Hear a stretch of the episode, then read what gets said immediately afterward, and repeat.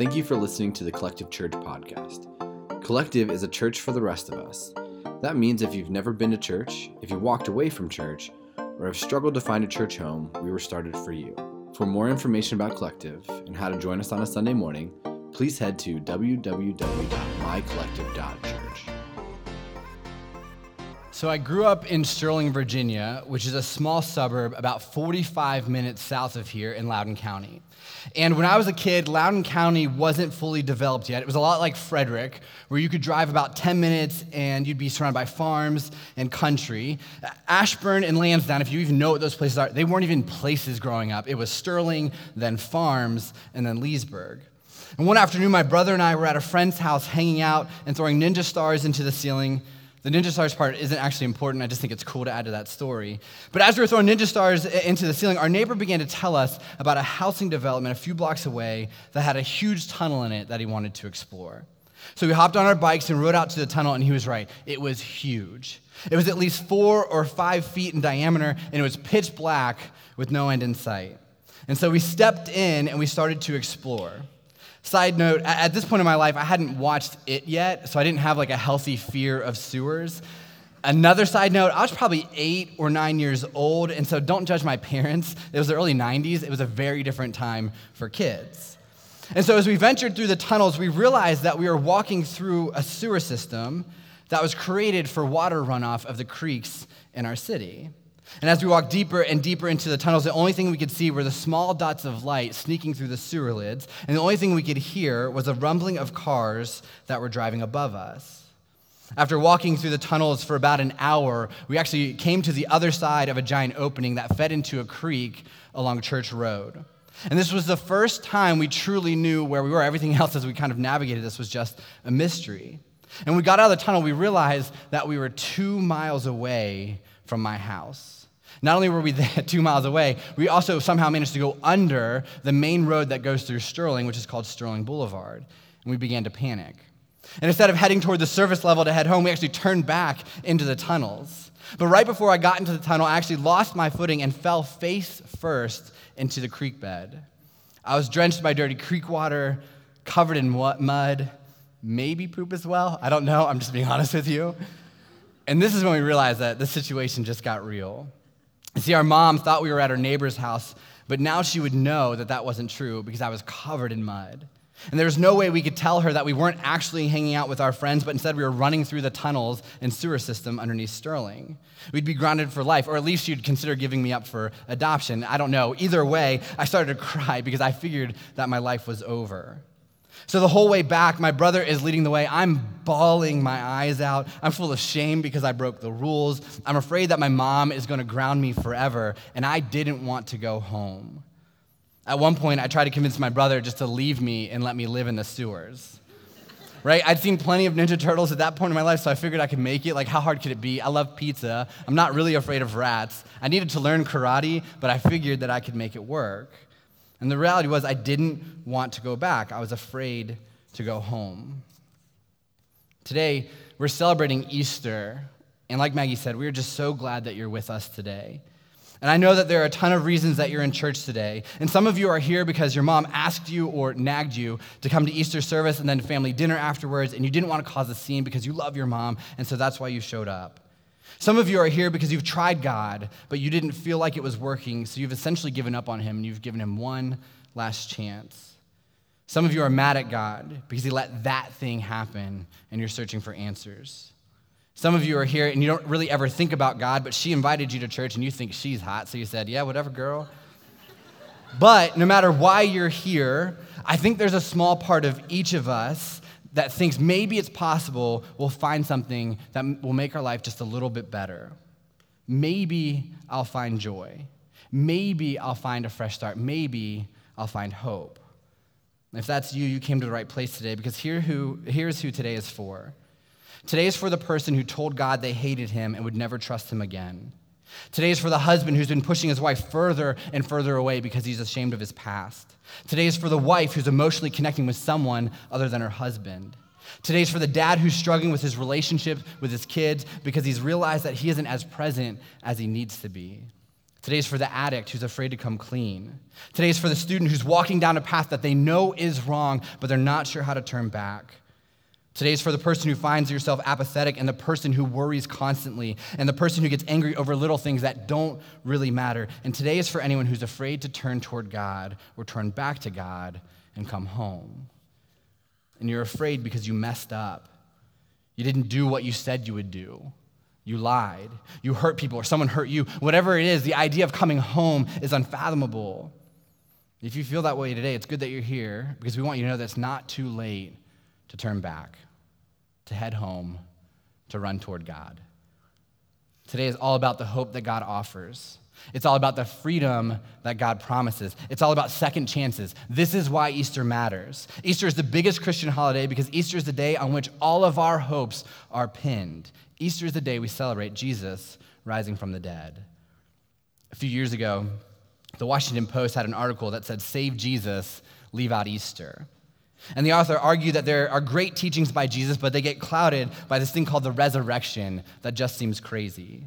And so, if we could just set aside the, the, the, fact that Jesus rose from the dead, we could see his great teachings for what they are.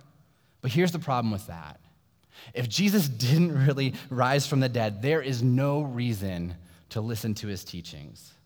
See, the reason we as Christians read the Bible and listen to the teachings of Jesus isn't because we think they sound nice or because someone older than us told us to do it.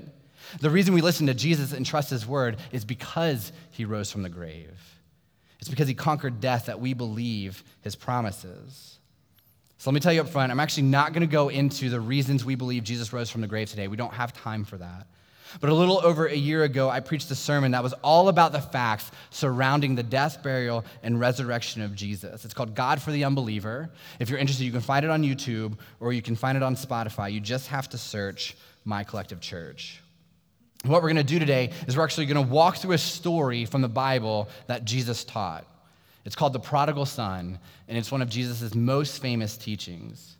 And the reason why we're doing this is because we believe that what Jesus says in this story is true because we believe he rose from the dead, just like he promised. And this is how the story starts in Luke 15. It says this Tax collectors and other notorious sinners often came to listen to Jesus teach. This made the Pharisees and teachers of religious law complain that he was associating with such sinful people, even eating with them. Now, let me sum this up. Messed up, imperfect, broken people came to listen to Jesus teach because they were longing for hope. Does that sound familiar? And a group of self righteous religious people complained that Jesus was hanging out with these misfits. And so Jesus clapped back. Jesus responded to the complaint by telling three parables. And parables are stories with a spiritual lesson. And he does this in order to explain why he hangs out with broken people. So he shares three stories and says, This is why I hang out with these types of people. These are my people. This is why. But more importantly, he shares these parables to explain the character of God. And so this is the third story that he told, the prodigal son, starting Luke 15, verse 11. A man had two sons. The younger son told his father, I want my share of your estate now before you die. So his father agreed to divide his wealth between his sons. And so the son is essentially telling his father, I wish you were dead. My life would be better if you would just die so I can take my money and move on. And for some reason, the father doesn't fight him. For some reason, the father doesn't punish him. The father doesn't write him out of the will. It's his money. He doesn't have to give it to him. But instead, the father actually does what the son asks. A few days later, this younger son packed all his belongings and moved to a distant land, and there he wasted all his money in wild living. Now, this phrase wild living means a lifestyle that's utterly and shamelessly immoral, completely and extravagantly broken down. That is the life that he chose. To be honest, he chose a life of sin. And the word sin is actually an archery term. It means to miss the mark. And so he missed the mark of what God wanted for his life. He missed the mark of what his father wanted for his life. He turned away from his father, he turned away from God, and he chose wild living. About the time his money ran out, a great famine swept over the land, and he began to starve. He persuaded a local farmer to hire him, and the man sent him into the fields to feed the pigs. The young man became so hungry that even the pods he was feeding the pigs looked good to him, but no one gave him anything. And here's the moment of this story where we realize that this man is at rock bottom. Not just because he was out of money, not just because he was homeless, not just because he was hungry, but also because religiously he was Jewish. And Jewish people don't eat pork or even get around pigs because Jewish people believe that pork is unclean. So now that he's in that pen, he would be labeled as unclean. Like he has now broke that code. And so for him, this is the lowest that he could get. He was in a pigsty, looking at the pig's food, thinking they've got it better than he does. This is his rock bottom. This is where his life led him. When he finally came to his senses, he said to himself, At home, even the hired servants have food enough to spare, and here I am dying of hunger. I will go home to my father and say, Father, I've sinned against both heaven and you. I'm no longer worthy to be called your son. Please take me on as your hired servant. At the beginning, I mentioned a couple of groups that show up for Easter, but there's another group that goes kind of like this. You were plugged into church once upon a time, and more importantly, you were connected to Jesus. And maybe it was with this church, maybe it was somewhere else years ago. And things were going well for you. You were following God, but then you screwed up again. Or maybe it was a series of screw ups. And you said, you know what? God doesn't want me anymore. You said, I've messed it up all the way, so you just walked away. You hit rock bottom. And maybe you're in that place right now. And you're afraid to turn back to God because you aren't sure He still loves you. You aren't sure that He still wants you, but you've also realized that you don't know what else to do or where else to go, and so you're here. You're here and you're afraid of God's response, afraid of the church's response. You've screwed it all up and you don't know what to do. Actually, reminds me of a guy that used to go to Collective. There's a guy who came here over a year ago and he got plugged in. He was getting clean, things were going well for him. He got baptized, and his whole family drove into Frederick to see it happen. He started serving and building community here, but then he disappeared. And for a few months, no one could find him. And eventually, I saw that he actually popped back up on Facebook, so I reached out. And because it's Facebook, I can actually see that he saw my message but wasn't responding, so I messaged him again. And finally, we started to talk, and he told me that he got kicked out of the sober house he was in because he relapsed and then lied about it.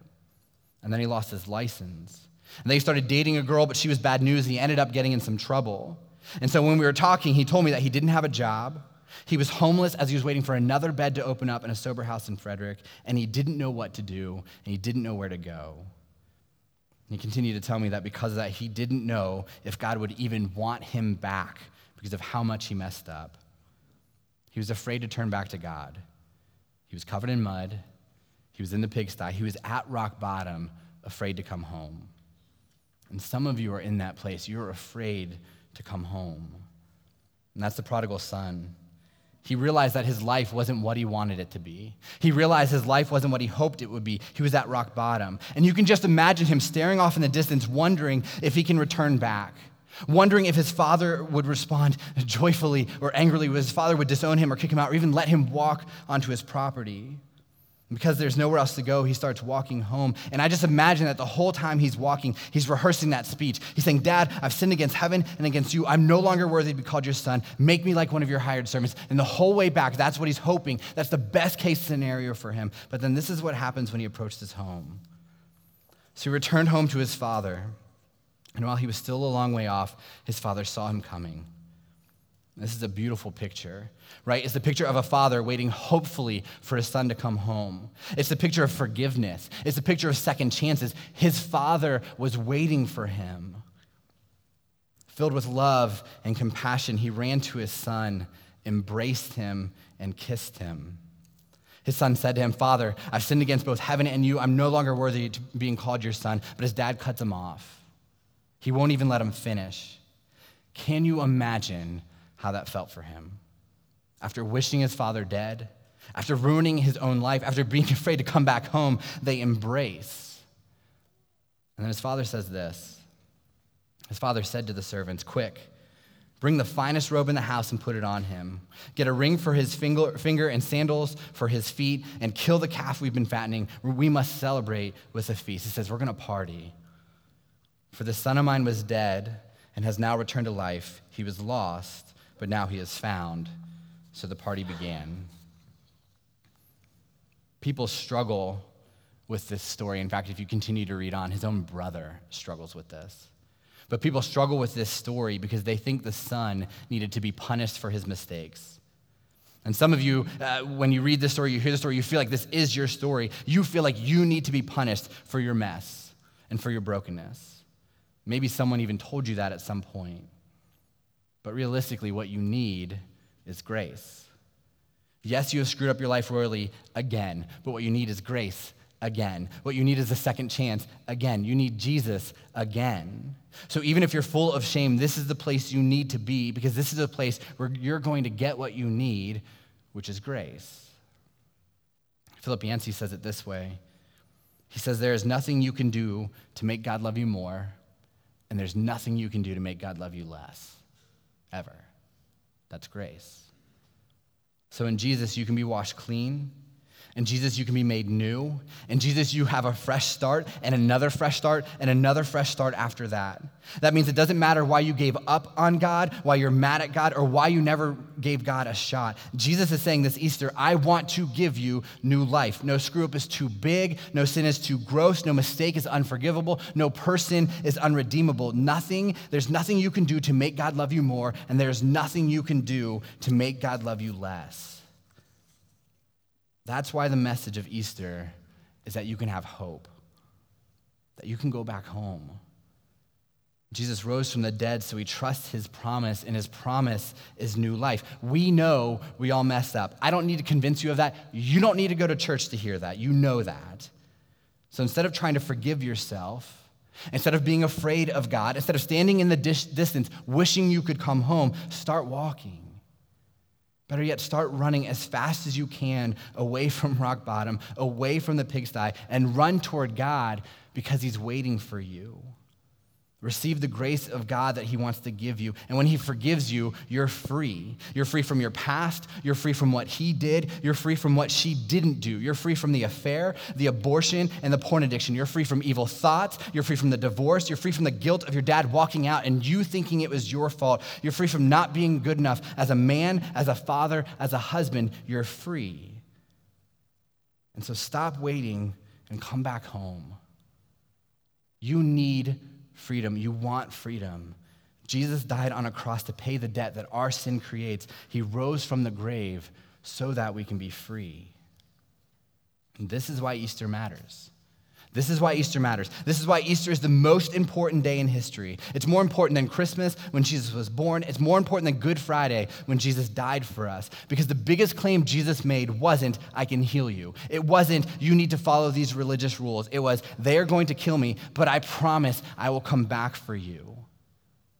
This is what Jesus said in Matthew 17. He, he, told his disciples this. He said, The Son of Man, he's talking about himself. He says, The Son of Man is going to be betrayed into the hands of his enemies. He will be killed, but on the third day, he will be raised from the dead. And so on Good Friday, they killed him.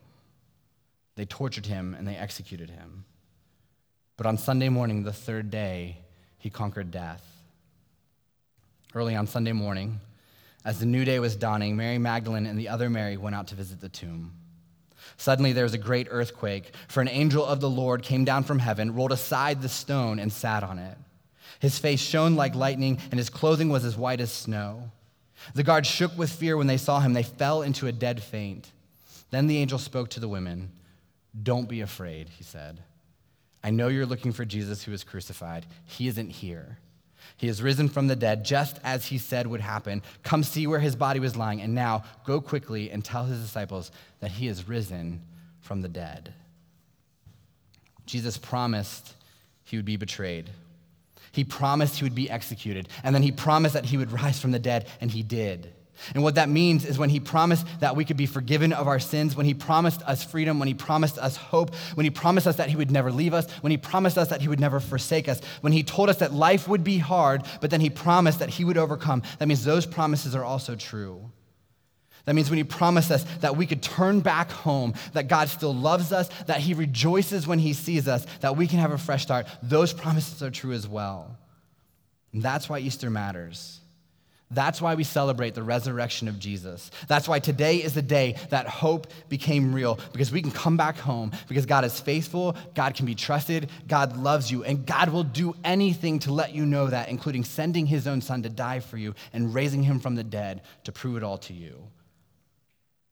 The resurrection means that you can go back home. It doesn't matter what your past looks like or your mess looks like. You don't have to have doubts and fears about turning toward God or turning back toward God. He's waiting for you and He's ready to embrace you and your mess, just like the Father embraced His Son. What's really cool about that story is as the Son came back, the Father didn't ask His Son to clean up first. The Father didn't ask His Son to pay the debt off first.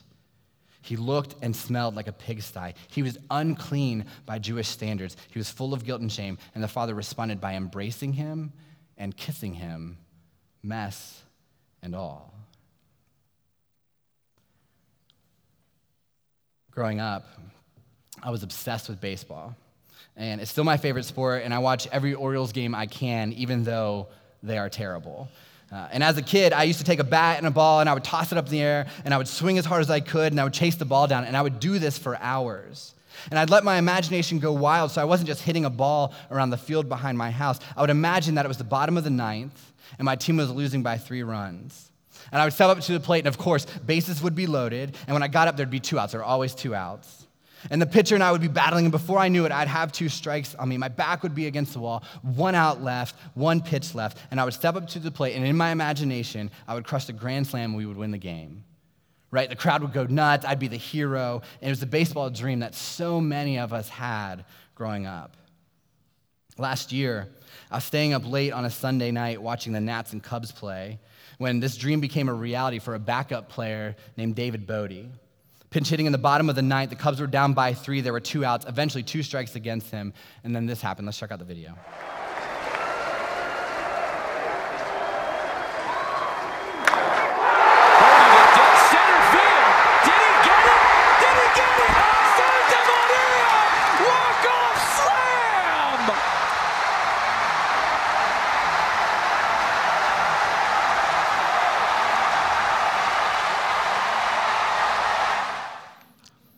When I saw that, I'm not even a Cubs fan. Like, th- yeah, Cubs fans like, yes, yeah, we got a few of them here.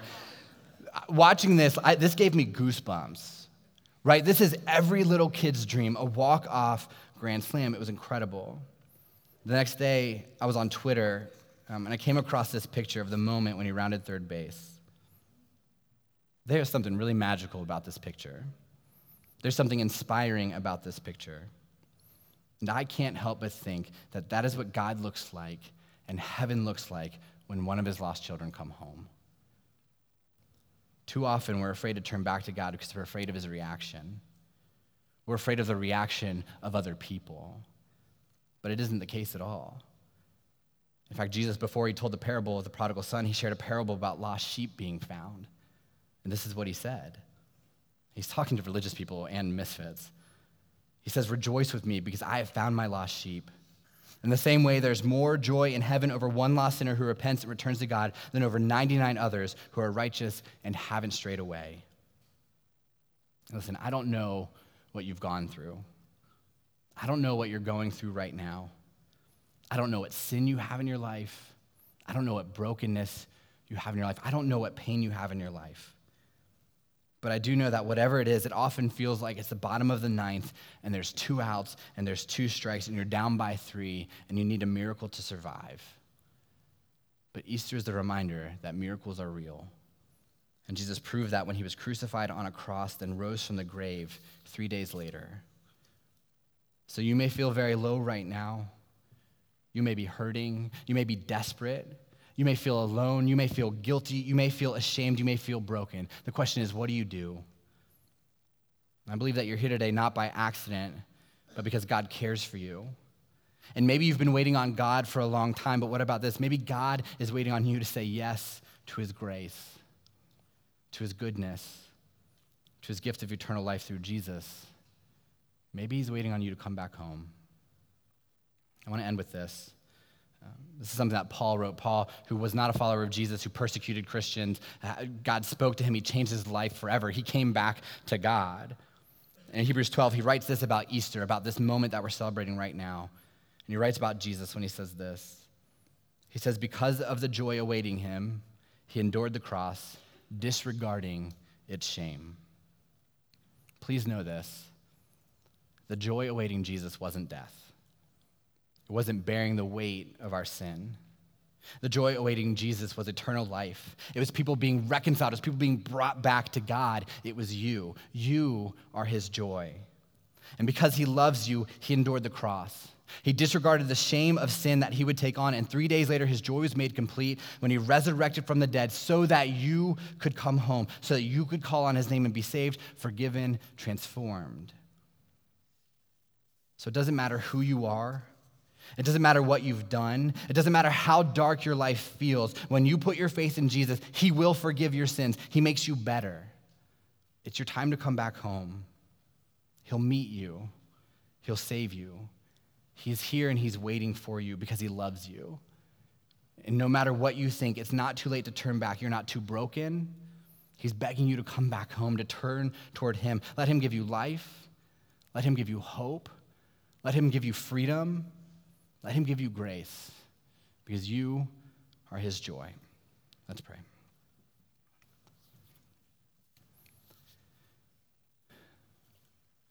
God, we are, um, we're messed up people. God, we're broken people. Um, God, we've done things in our life that we're not proud of. We've had people do things to us in our life that we're not proud of. But, but God, even though we're messy and even though we're broken and even though uh, we're at rock bottom, God, we know that you're still waiting for us. God, that you're sitting on that porch every single night just hoping and praying that we come back home. God, you're not asking us to clean up our life first. You're not asking us to, to get rid of all the junk that we're going through. You're not asking us to be perfect. God, you want us with our mess and all to come back home. God, I, I pray for people here who are struggling with you, struggling with church, struggling with life. God, that today is a day where they turn back and they start to head your way. God, that they don't do it leisurely, but they start sprinting as far away from the life that they're living now and right into your arms so that you can give them grace, so that you can show them love, so that you can show them what hope in real life truly looks like. God, thank you that's who you are. God, that you hung out with misfits, you hung out with sinners, you ate with them. God, for us, that feels safe and that feels right because that's who we are. God, help us come back to you. Help us take that step today. God, we love you. Pray these things in your name. Amen.